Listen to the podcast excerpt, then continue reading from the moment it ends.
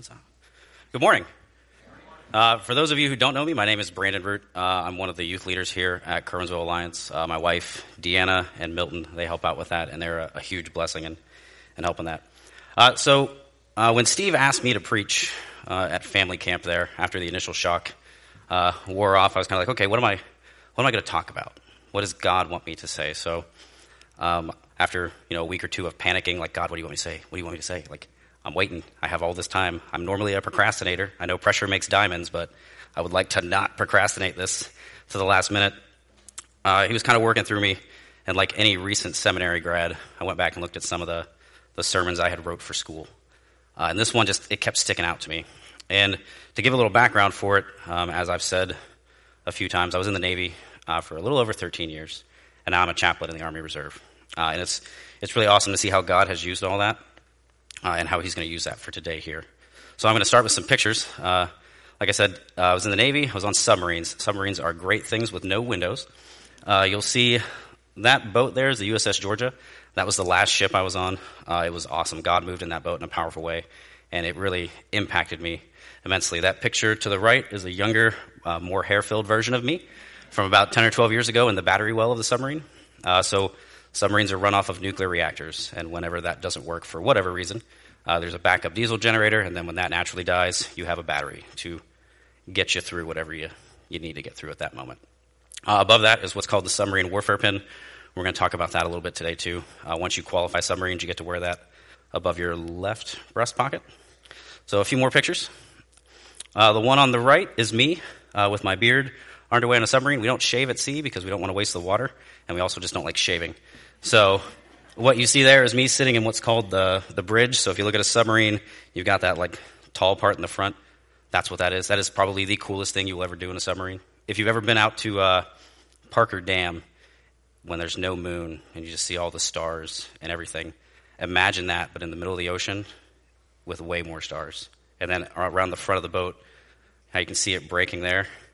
You have all that like bioluminescent, like algae and stuff, just breaking around the front. It's so amazing and just awesome. It's one of the coolest things and probably the coolest thing you'll ever do on a submarine. Uh, that's another picture of the top.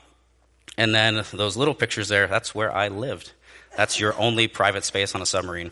This one had about 220 people on it with two washers and dryers, and then your only personal space was this little coffin of a rack. So we were underway for Christmas. That's why we've got Christmas lights. That top picture is the, the blown out version of the bunk room uh, where nine people would sleep.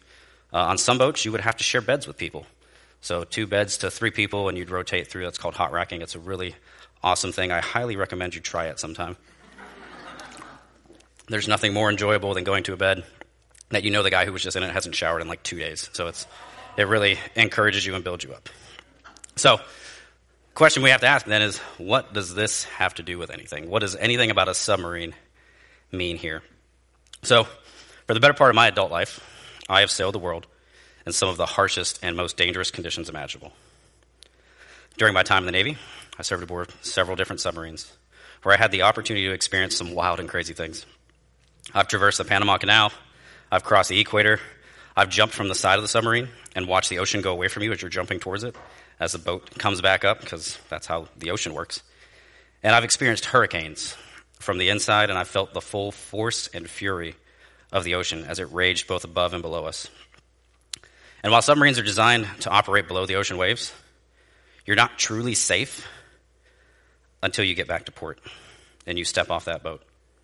In fact, some of the people I served with considered submarines to be like a prison because of the immense amount of isolation and danger associated with the job. And while I had some amazing experiences during my time at sea, as you can imagine, I've also had some of my worst. I'll never forget being over half a world away on a boat I was never supposed to be on when I got an email that never should have come through. You see, submarines, they don't have all this communication stuff like the rest of the services do. There's no phone calls, there's no FaceTime, no Zoom. It's just email. I remember one time on my first boat we deployed, we uh, got the news, and it was like Britney Spears shaved her head, and North Korea might be launching nuclear missiles. And then we didn't get anything for months because that's, that's how it works. So you were completely isolated. So, because of that isolated environment, any email that could invoke a negative response is screened. So that way you don't get any bad news. anything that could jeopardize the mission, they want to kind of keep on the back burner until it's okay to let you know what happened. So for me, that happened.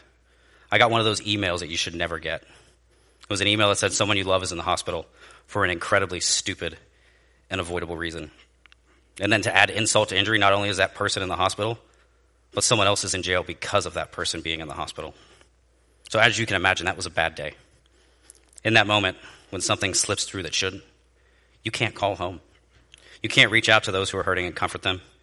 And you really can't even get comfort for yourself. Simply put, in a submarine at sea, hundreds of feet below the surface, you're alone.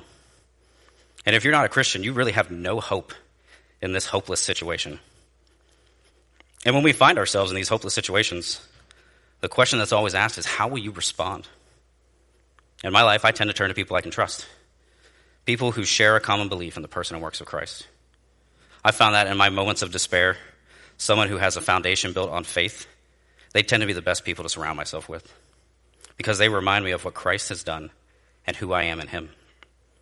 To those who are not followers of Christ, this is an incredibly terrifying question. And if we're being completely honest with ourselves, this can be terrifying to us too. And as much as we want to be ready for chaos, we never really are. No one looks forward to struggle and conflict. It's not fun, there's no joy in it. And while books and movies point to these trials as opportunities for greatness, few people actually see it that way. Instead, we see failure, we see fear. You see, Paul was no stranger to conflict and struggle. Paul was beaten, he was stoned, he was run out of cities, all because he proclaimed the gospel. He was shipwrecked, bitten by a poisonous snake that should have killed him, and imprisoned time and time again. But each and every time, Paul pointed to the cross rather than the conflict. Paul pointed to Christ, vice the chaos. And while he was imprisoned in Rome towards the end of his ministry, he took time to encourage others in his own hopeless situation. Where others saw fear and failure, Paul saw opportunity. So, if you would, uh, there's no Bible app event for this week because uh, I don't know how to do that. But we're going to be in uh, Philippians chapter 1, verses 12 through 18. And we're going to take some time today to look at what Paul had to say about his own hopeless situation. And we're going to look at that and see how we can find some hope for ourselves and some peace in these conflicts here. All right, so I'll go ahead and read. Uh, Paul says, Now I want you to know, brothers and sisters, that what has happened to me has actually served to advance the gospel. As a result, it has become clear throughout the whole palace guard and to everyone else that I am in chains for Christ. And because of my chains, most of the brothers and sisters have become confident in the Lord and dare all the more to proclaim the gospel without fear. It is true that some preach Christ out of envy and rivalry, but others out of goodwill. The latter do so out of love, knowing that I am put here for the defense of the gospel. The former preach Christ out of selfish ambition, not sincerely, supposing that they can stir up trouble for me while I am in chains. But what does it matter? The important thing is that in every way, whether from false motives or true, Christ is preached, and because of this, I rejoice. You see, here Paul is describing for us how he's handling his conflict. Imprisoned and in chains, Paul is finding a way to point others to Christ. And he's not just pointing them to Christ, he's leading them into a relationship with him. He's taking a death sentence and he's turning it into life. Paul, rather than wallow in self pity and shame, he's rejoicing for the opportunity to reach a group of people he would otherwise be unable to meet. Paul is bringing hope to a hopeless situation. And just as Paul found the opportunity to share the gospel in his trial, we too need to be on the lookout for how God can use our own hopeless situation. You see, trials are an opportunity for the advancement of the gospel. They can encourage others to live out their faith boldly as we proclaim it as we're going through the stuff. In turn, they can stir those same people to proclaim the gospel too. They see how you're doing it, they see how you respond, and like, I can do that too because there's hope in Christ. And when these trials are viewed through the lens of Scripture, they're an opportunity for us to rejoice because Christ has been made known to the lost. So this morning we're going to look at a few points uh, through this passage to kind of emphasize that and take that with us today.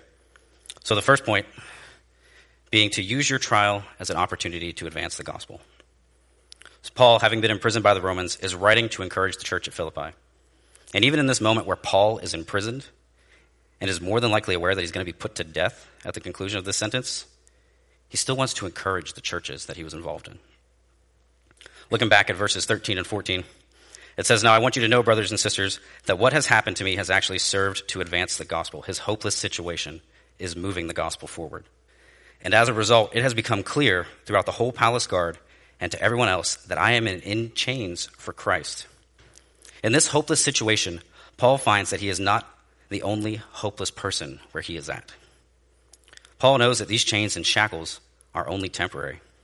You see, Paul knows that there's freedom in Christ, and while he may be considered less than free right now, he knows that at the end of his life, there is freedom with Christ in glory.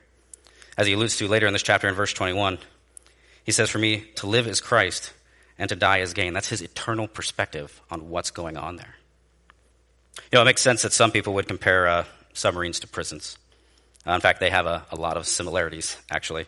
Uh, if you look up the definition of the MRSA virus, you'll find that it's prevalent in third world countries, uh, prisons, and the military. And we were fortunate enough on my first boat to have such a, an outbreak. It's a flesh eating bacteria. It's a really good time. Uh, and as you can imagine, in a submarine, that sickness spreads like wildfire. You're in a confined space that's only about 300 to 500 feet long, and you're sharing beds with people. So it, it goes quickly. So you can argue that Paul and I lived a similar lifestyle at times with prisons and submarines sharing such similarities. And in fact, you may even feel the same way. The point is that while it doesn't compare to the conditions of most prisons, or even that of Paul's, some people find submarines to be hopeless places simply because of the harsh conditions that you're in. People are ruthless because they're gone from home. Husbands are without wives. Fathers are missing some of the best years of their kids' lives willingly. And that's hard. And hard situations can produce hard people. Difficult times can produce difficult people. However, as Paul shows us here, Christ can soften the hearts of even the most hardened and difficult people and lead them to freedom through that faith. So when we find ourselves in these hard and difficult times, we really only have two options as a follower of Christ. We can be angry and we can wallow in self pity, or we can seek to serve and point to God through our trials. We can live out the gospel in all that we do. Which brings me to my next point, where we need to use our trials to encourage others to live out that same faith. All right, we're to encourage others to live out their faith boldly and proclaim the gospel. Verse 14 says, And because of my chains, most of the brothers and sisters have become confident in the Lord and dare all the more to proclaim the gospel without fear. As Paul is preaching and reaching the lost in prison, he's a source of inspiration for others. Here you have Paul, who is in jail for preaching the gospel. And what is he doing? He's preaching the gospel. He's not only preaching the gospel, but he's preaching the gospel in the prison that he's in for preaching the gospel. Again, Paul's reminding us that our main concern in life should not be seeking the approval of man, but seeking the approval of God and living out our faith in all that we do, regardless of the consequences. Paul is in this hopeless situation and he's been bound up for the gospel. He's in the worst place he can be physically, emotionally, mentally. He finds himself as an outcast and someone who others would openly mock and judge because here's this man of God, this great preacher, this great follower of Christ. And where is he? He's in prison. Again, he's lived a life of physical and emotional misery. His life is far from glamorous. He's an outcast who's hated because of his stance on the sinful state of humanity. So much so that he's in prison for talking about it and the need for repentance from it. So, what does he do? He sees it as an opportunity to tell others about Jesus. We often can't or simply don't want to find joy in the struggle. One of the things they hammer home uh, on submarines and in the military in general is that everything you do is an opportunity to learn and to train and influence your replacement. You see, there's this uh, mentality in the military that you train your relief, and that by the time you've left the boat or your unit for good, that you should have imparted all of your knowledge and wisdom on those who come after you. But one of the most important lessons that you can give to those who are there with you is how you respond to adversity. If you can teach those around you how to best deal with the stress, then you've succeeded. The rest of the stuff on a submarine they can read in a book, they can get it off of a PowerPoint, But what they can't learn from a tech manual is how to deal with the stress that comes with a heavy operational ch- schedule and the challenges you'll face throughout your time on board. They learn that from you. They learn how to respond based on how you respond. And the moments that challenge us the most teach not only us, but also those around us. It will teach us what we can handle, and it will show others how to handle it, either through our positive or our negative example. And Paul not only knows this, but he also understands it. You see, Paul was a giant of the faith in his own time. He isn't just this guy we read about now as one of the founding fathers of our faith. He was a big deal back then, too, and he knew it. He knew that because of the role that he had in ministry, that people were watching him. They were watching to see if he would succeed or if he would fail and how he would respond to adversity. His response to being imprisoned for the sharing of the gospel should remind us that there is nothing that should stop us from proclaiming the good news. Let me say that again. There is nothing, no matter what it is, that should stop us from proclaiming the good news. It's the hope that we have. And if we find ourselves encouraging others to live out their faith as we have through our trials, then they'll be inspired to do the same. Right? We need to live out our faith in such a manner that it moves others to proclaim the gospel. Paul finds that his boldness has also inspired those who would seek to use the gospel to their own advantage. It says in verses 15 through 17, it's true that some preach Christ out of envy and rivalry, but others out of goodwill. The latter do so out of love, knowing that I am put here for the defense of the gospel. The former preach Christ out of selfish ambition, not sincerely, supposing that they can stir up trouble me, trouble for me while I am in chains. So now I know that none of us here has ever heard of or met someone that would do that, who would use someone else's misfortune for their own advantage. Like that, that never happens, right? But let's just let's imagine here for a minute that we do. Right here you have people preaching the gospel for their own selfish ambition. And while their intentions may be less than perfect, Paul points out that they are still telling others about Christ. Even if they're only doing so to gain attention and prominence in Christian circles, the gospel is still being proclaimed. And for Paul, that's okay. Right? Sharing the gospel is the most important thing in this world. And if we don't tell someone about Jesus, what happens to them? They die and they go to hell. Right? I know, I know that's harsh, and we don't like to say that all the time, but at the end of the day, if someone hasn't accepted Christ, they're damned to an eternity apart from God. And Paul knows that he physically can't be everywhere. So if word of his imprisonment inspires others to share the gospel, even with less than perfect intentions, that's okay. Right? Submarining, it's a team sport. And much like anything else, it takes an entire group of people to ensure the success of the organization. And each person on board the ship plays a particular role. If you don't serve a purpose, you don't go to sea. It's as simple as that. Right? Aircraft carriers, destroyers, other surface ships, they have room for some fluff when it comes to people. You know, they have doctors, uh, emergency surgeons, chaplains, marines, and all kinds of other useless people. Right? but on a submarine, there's no doctor. Right? We have a corpsman. Uh, he's supposed to have done time in a combat unit. He might have done some stuff, but you don't really know. There's no surgeons, there's no chaplain.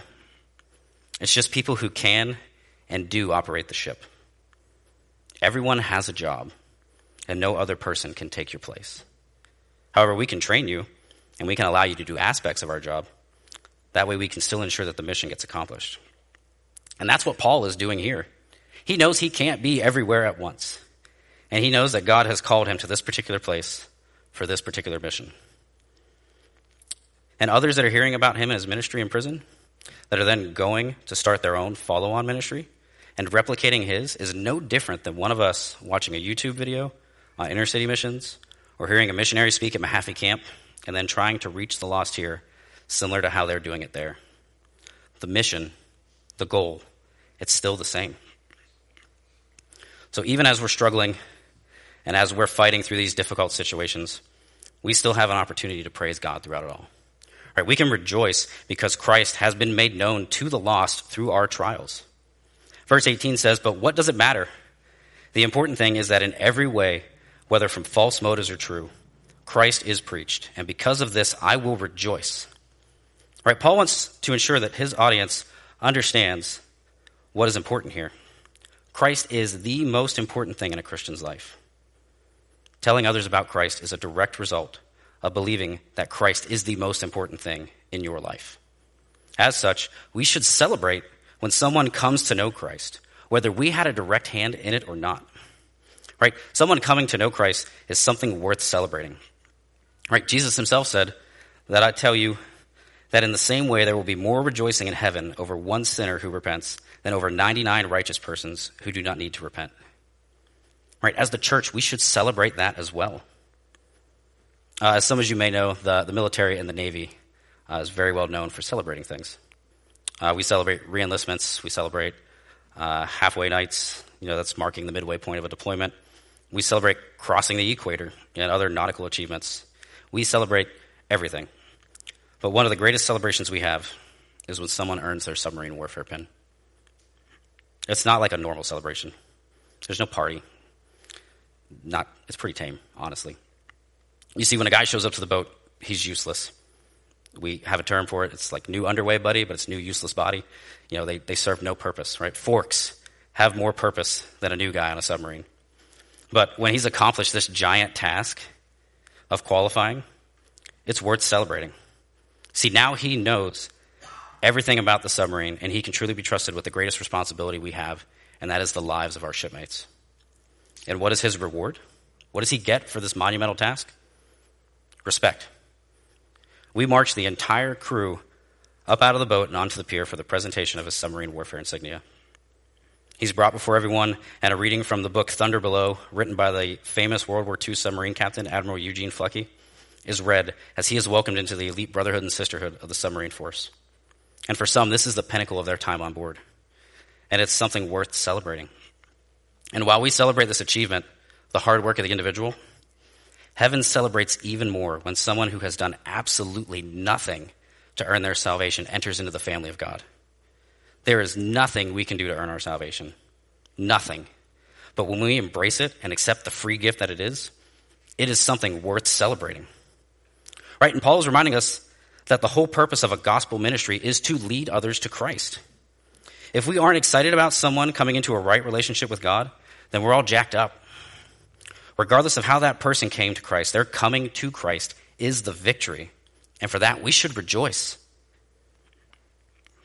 So, as we look at the example set by Paul, we have to remember that all of this came from a difficult situation. All of this celebration was a result of a conflict for the gospel. But conquest over conflict is worth rejoicing. The submarine force, it's a, an all volunteer service. Much like the military, they really can't force you to be on submarines. You have to choose to be there. If you don't sign the I want to be on submarines paper, you're not. Like it's literally a paper that says, I want to be on submarines. Check. And then they send you. But once you sign that paper, you're all in. There's no turning back. You've committed yourself to one of the hardest and most challenging jobs you will ever embark upon. You'll spend countless hours awake doing unimaginable things just to make sure the boat goes to sea. You'll be woken up at all hours of the night to run drills, to test your abilities to respond to casualties. You'll spend months, if not years, away from everything that you hold dear. You'll miss birthdays, anniversaries, Christmases, and even the birth of a child or the death of a family member. And for what? What could possibly be more important than those things? You see, to a landsman, none of this makes sense. Why would someone willingly put themselves in harm's way 24 7, 365? Why would someone sacrifice years of their life just to do a thankless job? But don't you think those who are unaware of who Christ was and is and what he has done thought the same thing about Paul? Why is this man, who's a prominent figure in Jewish culture, sacrificing so much of himself for this Messiah? Conversely, the Jews are questioning why this man would give up his position to follow the way. But we know that Paul's imprisonment, it served a purpose. His struggle, his conflict, it gives us the example of how we can respond to our own trials. Paul's willingness to suffer for the gospel gives us an example for how we can live out our faith in a real and constructive way. Right? The central message of Christ to the church is to go and make disciples.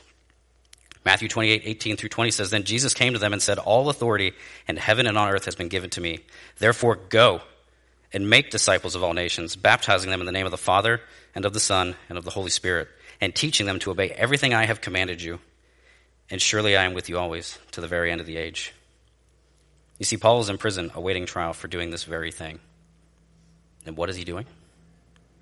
He's preaching to the lost and writing letters that are equipping the church, both in the present time and the future, all for the purpose of making disciples. He's taking this hopeless situation and he's turning it into an opportunity to share the greatest hope the world has ever known. Right? Opportunities to share the gospel, they are everywhere. We just have to be willing to do it. We have to submit to him, the one who's charged us to reach the lost. And if we're suffering, and look, I know this is hard, but if we're suffering and we aren't looking for a way to glorify God in it, even while we're asking Him to take it away, we are missing the point. And that is what Paul is telling the Philippians here. While we're seeking God in our suffering, we should be seeking to share God with those who are also suffering with us. In doing so, we're ensuring that those who've experienced the pains and struggles of this life, they'll know that there's a hope for those who call Christ Lord. So as you encounter your, your trials, your hopeless situations, do so with the mindset and the goal of sharing the gospel throughout it. That's what it's all about. At the end of the day, we're to point to Christ in everything we do the good, the bad, all of it. So as the worship team comes forward, I'm going to go ahead and pray. And I just want to, to think on that, to reflect on that, right? This life is not going to be easy. We weren't promised an easy life. If you hear the gospel that says that, that's a lie. But there is hope in him and through him. And it's our job to share that. So, would you pray with me? Lord, I just thank you for this day. God, I thank you for this opportunity to, to talk a little bit about me and about what you've done in, in my life, Lord, and all the, the chaos that it's been, Father. But you, you've been good through all of it. You've carried us through some terrible times. But in it all, Lord, the focus is on you. And we have to remember that, God. We have to remember that in the midst of the storm, you're the one we need to lean into. You're the one that we need to call out to. And that while we're doing that, that we're pointing others to you in the process, Lord. So I pray that that would be our, our mission today as we go out from here, Lord, and as we continue to praise and worship you. I pray that our focus would always be on you and be on reaching those who are far from you, Lord. I just ask this all in Jesus' name. Amen.